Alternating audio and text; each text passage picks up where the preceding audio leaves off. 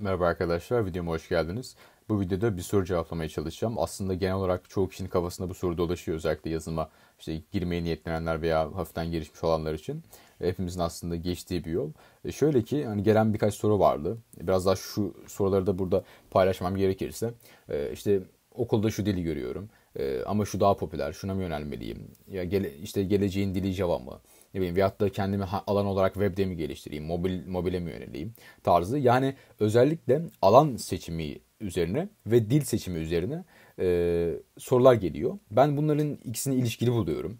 Yani en azından seçim kriterlerini benzer buluyorum ve o yüzden ikisini bir videoda aslında belki seçerken e, şeyimize tabii durumumuza göre e, hani nelere önem vermeliyiz, hangi kriterleri göz önünde bulundurarak bir seçim yapmalıyız e, veya yaptığımız seçim hangi aşamada ne şekilde, ne, ne kadar önem vererek, ne kadar vakit harcayarak seçim yapmalıyız. Bunlar oldukça önemli şeyler. Seçim yapma durumunda şöyle bir şey var. Öncelikle aslında her soru genelde öyledir de soruyu soran kişiye göre cevap değişir. Ee, yani bunu bir öğrenci mi soruyor? Bunu bir sektöre atacak kişi mi soruyor? Belki mezun birisi mi soruyor? Bunlar oldukça mühim. Ben biraz daha böyle geniş yelpazeyle mümkün olduğu kadar genele hitap edecek şekilde hani öğrenciyi de ya öğrenciydi aslında veya mezun olan ama biraz daha vakti olan belki bir şeyleri öğrenmek için. E, genelde çünkü bu tarz olabiliyor. E, bu tarz kişileri biraz hedef alaraktan cevap vermeye çalışacağım. Öncelikle bir dil seçiminden başlayalım istiyorum ben. Ya hatta ben şöyle bir e, belki kafanıza bir şema çizmek istiyorum. Yani kafanıza bir yol çizmek istiyorum. Bir hani en baştan temelden almamız gerekirse bir programlama temelini öğrenmemiz lazım. Sonrasında alan seçim yaparaktan Bakın bu süreçler uzun ama şimdi zaten detayında değineceğim. Çok kısa bir şey çiziyorum sadece. Bir programlama temelinde öğrenmemiz lazım. Bir dil seçerekten neye göre seçeceğiz geleceğim. Ee, ondan sonra alan seçimi var. Yani bir alan seçeceğiz. Sonrasında o, alan için e, yine bir araç gereç olması için dil seçeceğiz ve o dille o alan için belli bir altyapı atacağız, belli tecrübeler kazanacağız, projeler geliştireceğiz, belki bir şeyler üreteceğiz vesaire. Sonrasında da o altı yaptıktan sonra bu alan üzerine işe atılmak. Şimdi e, gelelim hani biraz daha bu şeyin, bu yolun detayına inelim. Yani en baştan başlamaya çalışacağım ben. Dediğim gibi daha fazla kişiye hitap etsin. Yani o kişiye de hitap etsin veyahut da e, biraz daha yolun ilerisinde olan kişilere de hitap etsin. Ve genelden geniş yelpazeden alacağım. Bir defa bir dil seçerken ben programımı öğreneceğim. E, temel programın temellerini öğreneceğim. Hangi dil seçeyim? Bakın dil dediğim gibi araç gereç. Bu her zaman böyle. Ha, evet bir dilde genelde uzmanlık olması gerektiği söyleniyor ama sizin programa yani ilk program diliniz olarak veyahut da bir programlama temelinde öğrenmek için kullanacağınız dil e, eğer söz konusu ise siz zaten ömür boyu yardırmayacaksınız onda. Ha çok beğenirseniz evet ben bununla iş yapacağım derseniz ve o, o dil hangi sektörde daha fazlaysa oraya da yönelebilirsiniz. Bakın bunlar hep ilişkili şeyler. Belki bir dili çok seveceksiniz ve o dille iş yapmak için ona göre bir alan seçeceksiniz. Belki bir alan çok ilginizi çekecek. Mesela yapay zeka oldukça popüler şu anda. Ve yapay zekada en popüler de Python olarak öne çıkıyor kaynak vesaire topluluk bakımından da e, en fazla işte orada rahat hissediliyor. Neyse gidip yapay zeka çalışacağım. O yüzden gidip Python seçersiniz. Ya bu bunlar ilişkili ve biraz da sizin karakterinize kalmış oluyor. Sizin neyde hoşunuza giderse. E, genelde tabii, tabii alan biraz daha baz alınması lazım. Dil o alanı uygulamak için, o alanda iş çıkarmak için bir araç gereç aslında. Şöyle ki e, dediğim gibi ilk dilimizi seçerken burada çok aslında vakit, vakit kaybedildiğini görebiliyorum bazen. Buna düşmemek lazım. Bu hatayı yapmamak lazım. Hem e, bu motivasyon açısından çok düşürücü olabiliyor. Hem zaman açısından çok fazla zaman gidebiliyor ve alandan da soğutabiliyor aslında. Çünkü çok fazla dil var. E, herkes farklı bir şey söylüyor. Biri diyor C kesin C yani kesin PHP ile gir. Yani böyle kesin bir defa ifadeler varsa orada e, biraz tartışılması gereken şeyler vardır bence.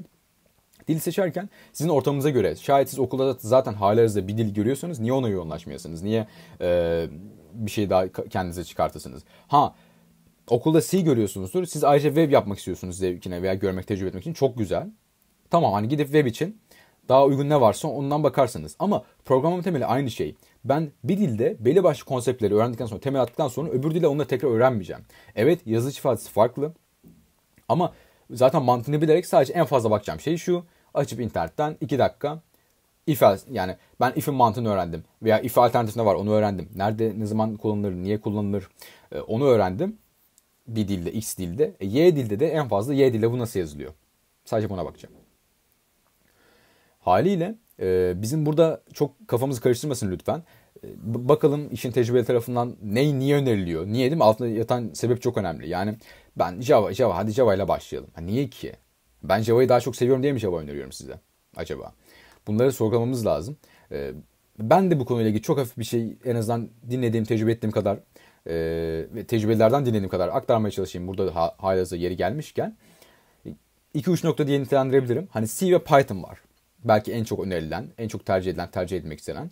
Ee, mesela C önerenler şu yüzden öneriyor.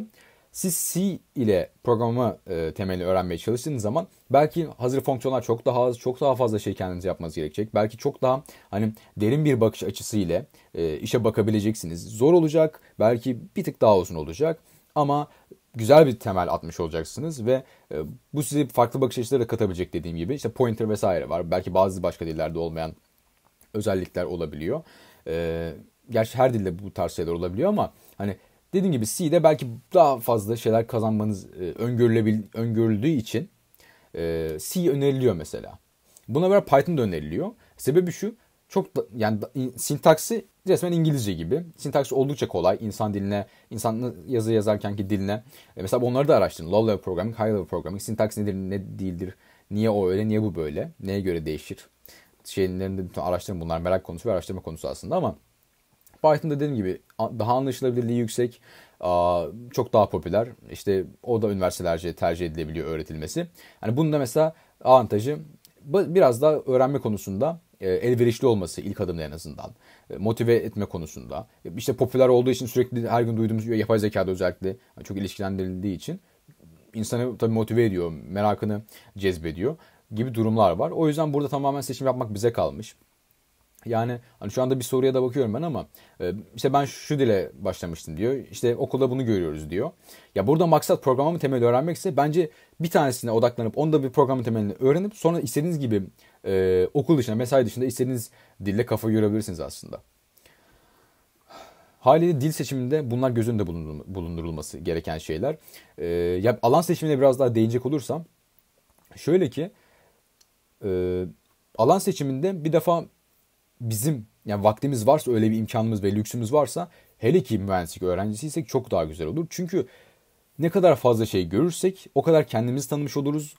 Kendimizle o gördüğümüz yani aslında alt alanla ilişkimizi yakalamış oluruz. Ne kadar ilgimizi çekiyor, ne kadar seviyoruz, sevmiyoruz.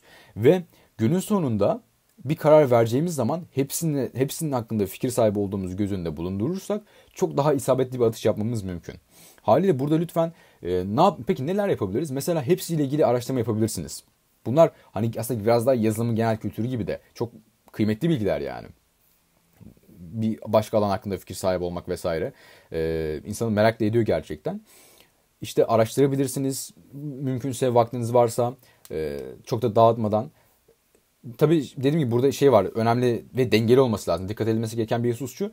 Böyle bir lüksünüz varsa veya siz belli bir maksat bir şey edindiniz. Yani sonrasında sırf zevkine hani baktınız o, o alanda motive olamıyorsunuz değiştireceksiniz eyvallah onlar başka şeyler ama e, ama en azından belli başlı yerlerde kararlılık da gerekiyor. Bunun dengesini lütfen siz tutturmaya çalışın.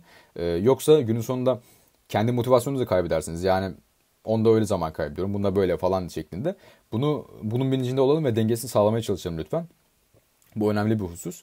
E, neyse Hani gidin o alan farklı farklı alanlar üzerinde proje yapın, yapılmış projelere bakın.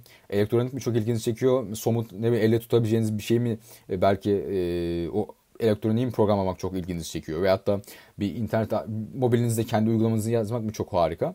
Hepsini bunların minik tecrübe etmeye çalışın. Böyle bir vaktiniz var olan tayfa için konuşuyorum. Ee, bunlar değerli şeyler. Gidin o alanda çalışan insanlarla konuşun. Özellikle kararsız kaldıysanız. E, o alanla ilgili tecrübeli insanlarla konuşun, bulun. Ve ya X alanıyla ilgili e, mesela birden fazla tecrübeli insanla konuşun.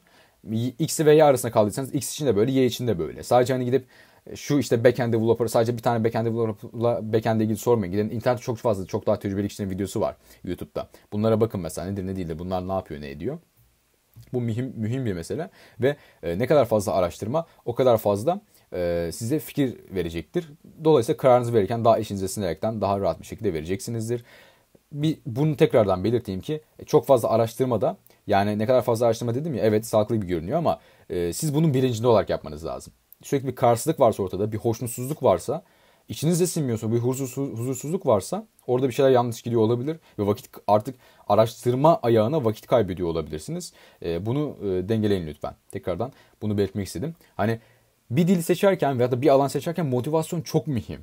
O yüzden diyorum zaten araştırın deneyin tamam hani baktınız motive oluyorsunuz buradan gidin diye o yüzden diyorum. Çünkü e, siz bir alanda motive oluyorsanız zaten o alanda sürekli çalıştıkça çalışasınız gelecek.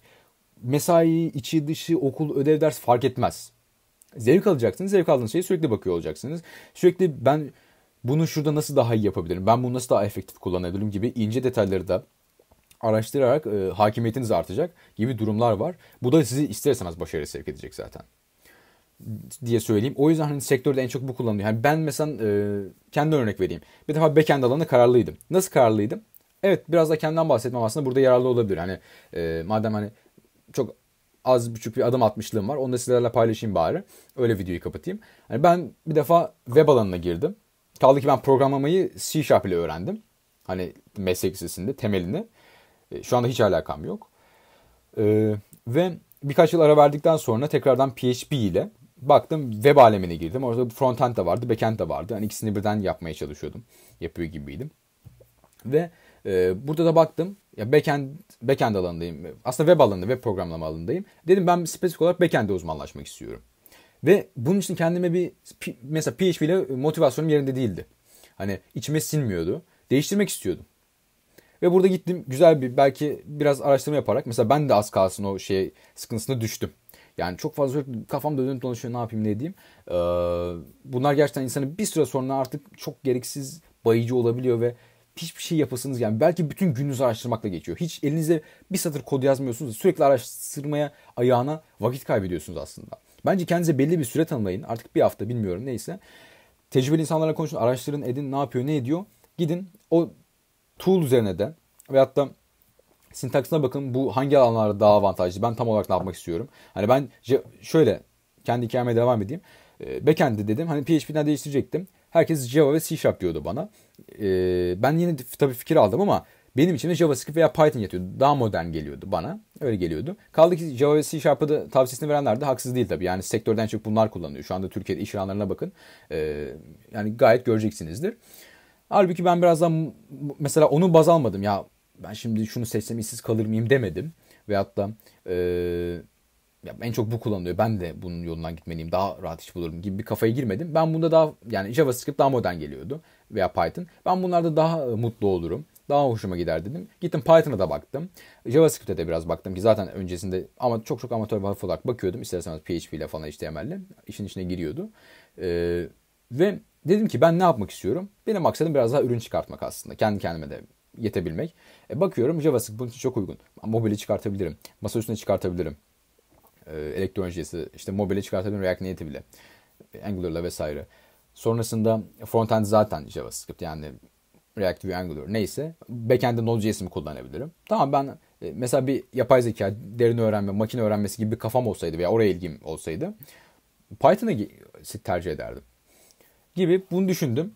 Buna göre kararımı verdim. Sonra Node.js'te ben zevkli bir şekilde sürekli bir proje bitti öbürüne başladım. Bir proje bitti öbürüne başladım. Birkaç ay böyle böyle kendimi asıl alan alan odaklı olmak çok önemli. Yani o Node.js bir tool. Şu anda yazdığım işte işte birkaç ay dediğim gibi Node.js amatör olarak kendi kendime kullandım. Proje yaptım, GitHub'a attım vesaire. Şu anda e, bulunduğum firmada, bulunduğum ekipte Node.js'in, JavaScript'in e, hiç a, hiç yazmıyorum. Yani hiç tek stack'imizde kullandığımız teknoloji arasında hiç yok. Yani benim e, baktığım şey görevli olarak söylüyorum. Benim alanım olarak söylüyorum. Haliyle bunlar oldukça mühim meseleler. Ee, biraz burada motivasyonu ön plana çıkarmak lazım. Bu önemli. Bunu da belirtmek istedim. Kendi hikayemi de paylaşmak istedim. Belki e, fikir sahibi yapar sizi diye. Söyleyeceklerim bu kadar aslında. Umarım e, her şey değinmişimdir. Çok da sizi sıkmadan. E, değerli vaktinizi ayırdığınız için teşekkür ederim. Diliyorum faydalı olmuştur. Başka bir sorunuz olursa, anlaşılmayan yer olursa yorum olarak yazarsanız yardımcı olmaya çalışırım. Tekrardan dinlediğiniz için teşekkür ederim. Başarılar diliyorum.